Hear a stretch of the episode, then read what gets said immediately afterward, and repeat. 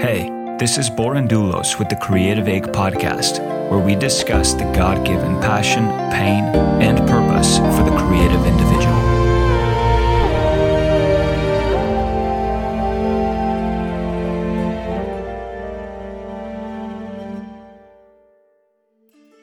Hello again, and welcome back to the Creative Ache Podcast. I'm your host, Borin, and I'm really looking forward to this episode as we begin to cover a subject that is very meaningful to me personally. It's something that the Father has used to emphasize the importance and the responsibility of my creative calling. And I believe that this is about your calling, it's about your specific calling.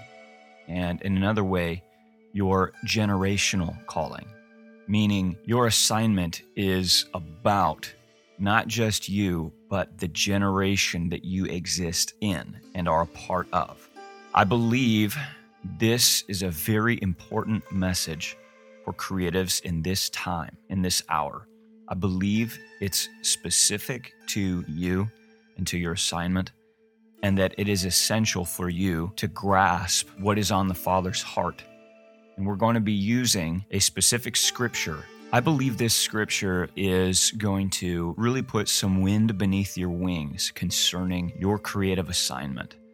I believe it's going to inspire you, it's going to convict you, it's going to give you a sober realization of the importance of your calling, while also giving you confidence in the Father's ability to finish the work that He began in you concerning your creative assignment.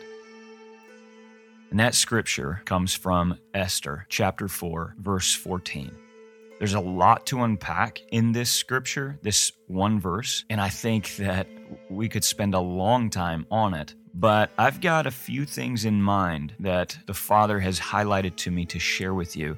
So, this episode right now is actually going to be the beginning of a four part series on Esther 4:14. In this series, we're going to be discussing your generational calling, what your creative assignment has to do with the people around you and the people that exist right now that are meant to receive the fruit of your creative potential. We're going to highlight your voice or your artistic assignment, the uniqueness of it, and why it was designed the way that it was designed. We'll be talking about the consequences of dismissing or neglecting your calling which is extremely sobering to me, but is also highly motivating. And we'll be discussing the divine timing to your existence and your assignment, how God orchestrated this time and included you in it for a divinely wise purpose. So, without further ado, let's get into this episode. You have come to the kingdom. I'm going to start by reading Esther 4:14 it says, For if you keep silent at this time, relief and deliverance will rise for the Jews from another place. But you and your father's house will perish. And who knows whether you have not come to the kingdom for such a time as this. Now, again, there is a lot of great stuff to unpack from this scripture, but first I want to give a very brief history, an overview of what's going on here.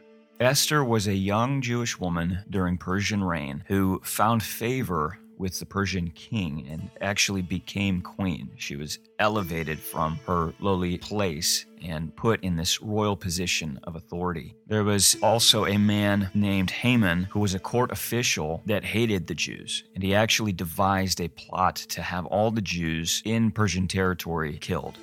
Now, because Esther, who was a Jew, was in this royal position of queen, Mordecai, who was Esther's uncle, called out Esther's assignment. He spoke out her calling in this verse. It's actually Mordecai's words to Esther. And he's telling her if you don't take advantage of this time, this moment, this opportunity, where you have favor with the king more than just about anyone else to bring deliverance for the Jews. It will come from another place, but there will be consequences for your neglect. And who knows if you're even in this position now simply for this moment in time to make a difference, to change the outcome for the Jewish people. Now, part of why this was so risky was that the king had supreme authority and no one was allowed to approach the king without his permission. Basically, the only way you wanted to go before the king was if he called you. And Esther had not been summoned, but Mordecai was telling her that she should go before him anyway and take the risk of incurring his wrath. If he didn't like that he was being approached without calling, then the punishment was death. Didn't matter if you were queen or anyone else. But if she approached the king and he lowered his scepter, it was a public show of favor, allowing that person to approach the king without being called, to have his ear without the punishment of death. And of course, after this message from Mordecai, Esther did go before the king, and he listened to her plea and granted favor for the Jews, giving them the right to defend themselves from those who would try to rise up and basically commit genocide, killing all the Jews. So Esther was in a very specific environment and circumstance that was different from any of us. So I don't want to say that Esther 4:14 is only about you or supremely about you, but I do believe that the theme applies and that this message is something that is echoing from that time with the same principles applying to you and your creative assignment. So, what that brings me to is the part of this scripture that I want to focus on for today, and it's that you have come to the kingdom. Meaning, just like with Esther, there was a purpose for her existence and the place that she was given for a specific generational assignment. And it wasn't just that she was put there at a certain time, but she was given something, a talent, a expression, that was suitable to accomplish the task that she was assigned to do for God. You see, you don't simply exist at a random point in time. Father, in his exceeding wisdom, chose to place you in this timeline. It's not an accident, it's not coincidence. In his wisdom, he determined that this moment was made for you, and you were made for this moment. And it's not just for who you are, but it's for what assignment you have. It's what you are equipped to do artfully. You have a unique voice, you have an artistic expression that is unique. And that expression is for now. It's to carry a message to a generation that is ripe to receive what you have to offer. One way that I like to put it is you don't simply exist now, you exist for now. Your artistic assignment is a major part of God's plan for this generation. You are that important. You are designed intricately with wisdom and foresight to deliver something that the world needs today. You are here now to perform your specific artistic assignment for this specific generation. The kingdom of God is the answer to any problem that is going on right now. There is a world of hurt, a world of depression, a world of exploitation. Sin is abounding. So many people are falling into darkness, and you have the ability to shine a light that helps them see the way to the answer. I mean, just think about those times when you're going through life and maybe it's a hard time that you're going through and you hear a song or you see a movie or you see a painting or you read a poem. It's like God in that moment stops time and inserts an inspiration into your heart. I mean, really think about that he did orchestrate that moment and he used a piece of art to communicate his message for you to be encouraged and to move forward with joy and confidence. That's what you are designed to bring to this generation. You and your assignment, your artistic expression, are essential for God's plan for right now. Again, you don't simply exist now, you exist for now. Because of this, there is a great amount of responsibility. I think we often overlook that as artists. I know for me, music has never really been hard. Now, don't get me wrong, there's definitely difficulty to it. Like, I can't just do whatever I want to do on any given instrument. But generally speaking, it's not something that I have to try in the same way that I would have to try at, say, cooking. I'm maybe not the best cook, and I'm certainly not the best painter. There are various things that I have to really try at. I have to put in a lot of effort for minimal fruit. But music, music is not one of those. I feel like I can actually put minimal effort into it and I will bear a much greater amount of fruit than other things in my life. And maybe you feel like that as well with your particular craft. But the tricky thing about that is that doesn't necessarily reflect faithfulness. Fruit doesn't necessarily mean faithfulness. Let's say it this way. Maybe, if you're like me, you tend to create a lot of your art on those few occasions every now and then where you feel very inspired and full of ambition, and you can stay up all night and sacrifice sleep and hangout time to create whatever thing is on your plate at the moment. But then you might go weeks or months or longer without creating anything. Whereas if you just consider putting a specific amount of time to your craft, like let's say, for an extreme example, you made it your job, and for eight hours a day, five, six days a week, you only did your creative assignment as if you were maximizing your effort, what kind of fruit would come out of that, as opposed to just doing it whenever you have these inspiring whims of creativity? It definitely seems easier when we have those inspiring whims, but I think you see where I'm getting at.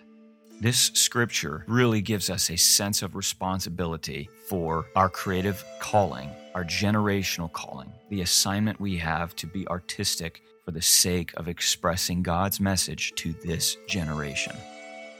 You have come to the kingdom. You're here you are existing now and you're gifted with the things that you need to accomplish the task that this generation needs from God. You don't simply exist now, you exist for now. Now, another sense of responsibility that I think comes from that is that you can't try to copy someone else's expression. You have a unique voice, just like Esther did. She was told to speak by Mordecai her voice was the one to carry the specific message. No one else's could have done it. Well, your creative expression, or quote, your voice, is unique for this time, for this generation. You were given this unique capacity and expression for a purpose. So you can't copy another person's voice. You can't copy their expression. It is good and wise to take inspiration from others and to uh, to learn from others but you have to be faithful with freeing up whatever might hold you back from faithfully and authentically expressing the thing that you're designed to express. And that can be difficult because, well, it is difficult. And in fact, it's actually designed to be impossible without faith in God, that is. You see, your assignment is generally going to be bigger than you think it is and it's most definitely going to be bigger than yourself. So, this requires faith. Faith tells us that the assignment is from God. Faith tells us that we're responsible for holding our end of the assignment. And that gives us confidence. It gives us confidence in God because He called us. He's going to give us what we need to finish the work. And He's not going to leave us unfinished and unable to do it. I'll put it this way if I truly have faith, then I know that I have an artistic expression that the world is hungry for, and that I will be held accountable for being faithful with it. If I have faith, I know my artistic expression is important. And if I have faith, I know I'm going to be held accountable for responsibly and faithfully producing the fruit that I was given the ability to produce. And because of that, I gain confidence in my personal assignment. And that confidence is what helps me overcome fear. Throughout my life, I have had a tendency to turbulent thinking, second guessing myself, thinking, oh, if I sing this or if I do this, how's it going to affect the people around me? Are they going to like it? Are they going to dislike it? Is it going to be wrong? Is it a matter of preference that some people are going to say are wrong, but I really hold their opinion as important? I've gone through these kinds of thinking circles so many times throughout my life. Um, I've wanted to make sure I'm not stepping on people's toes. I don't want people to be upset about what I'm doing. I don't want to be told that I'm doing something wrong if it's a matter of preference. I'm too dynamic, I'm too hard to follow, too much is happening in my music, all these things. And I'm giving you examples of, of what I've been through because I'm, I'm very sure that you've been through some of these same things. It has helped me a lot to know that pride and self preservation has really gotten in the way of my ability to be fruitful. That's the center of all of these turbulent thoughts, these, this second guessing. It's really pride, it's self preservation. But throughout the years, I've received a number of dreams and prophetic words encouraging me to stay on the path that God designed for me, though it looks different. And though others might want to fit me into something else, I have to be faithful to not fit into what they say is right, but fit into the path that the Father has for me. And I believe the same is true for you. There are going to be those who are trying to help you, or are simply envious or jealous, or are just naive and are going to try to fit you into a mold of your creative area that you should not fit into. Much like David, whenever he was about to go and fight Goliath because no one else in Israel's army was going to do it, King Saul tried to equip David with this other armor, which of course, everyone would say is wise. We look at the story now and we know what happens, but think about it as if it were happening for the first time.